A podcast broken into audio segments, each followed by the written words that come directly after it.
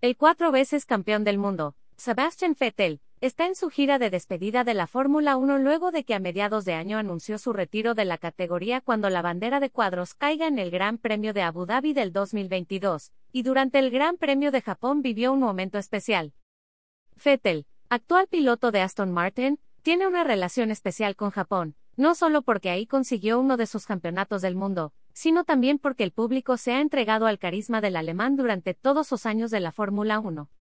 Durante la jornada del sábado por la noche en el circuito de Suzuka, los aficionados le dieron un regalo al quedarse y rendirle tributo.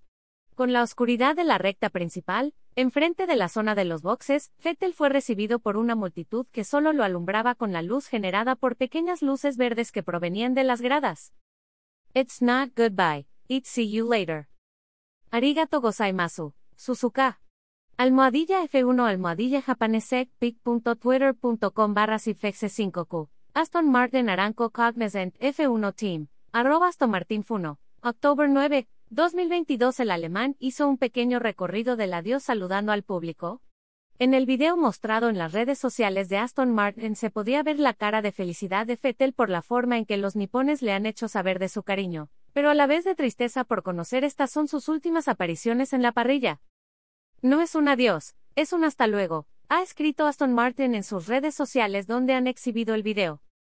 Vettel dijo durante el GP de Japón que le gustaría regresar a competir en un F1 en un futuro al circuito de Suzuka, una pista que le ha gustado con el paso de los años, y que no visitó en 2020 y 2021 por cuestiones de la pandemia por COVID-19.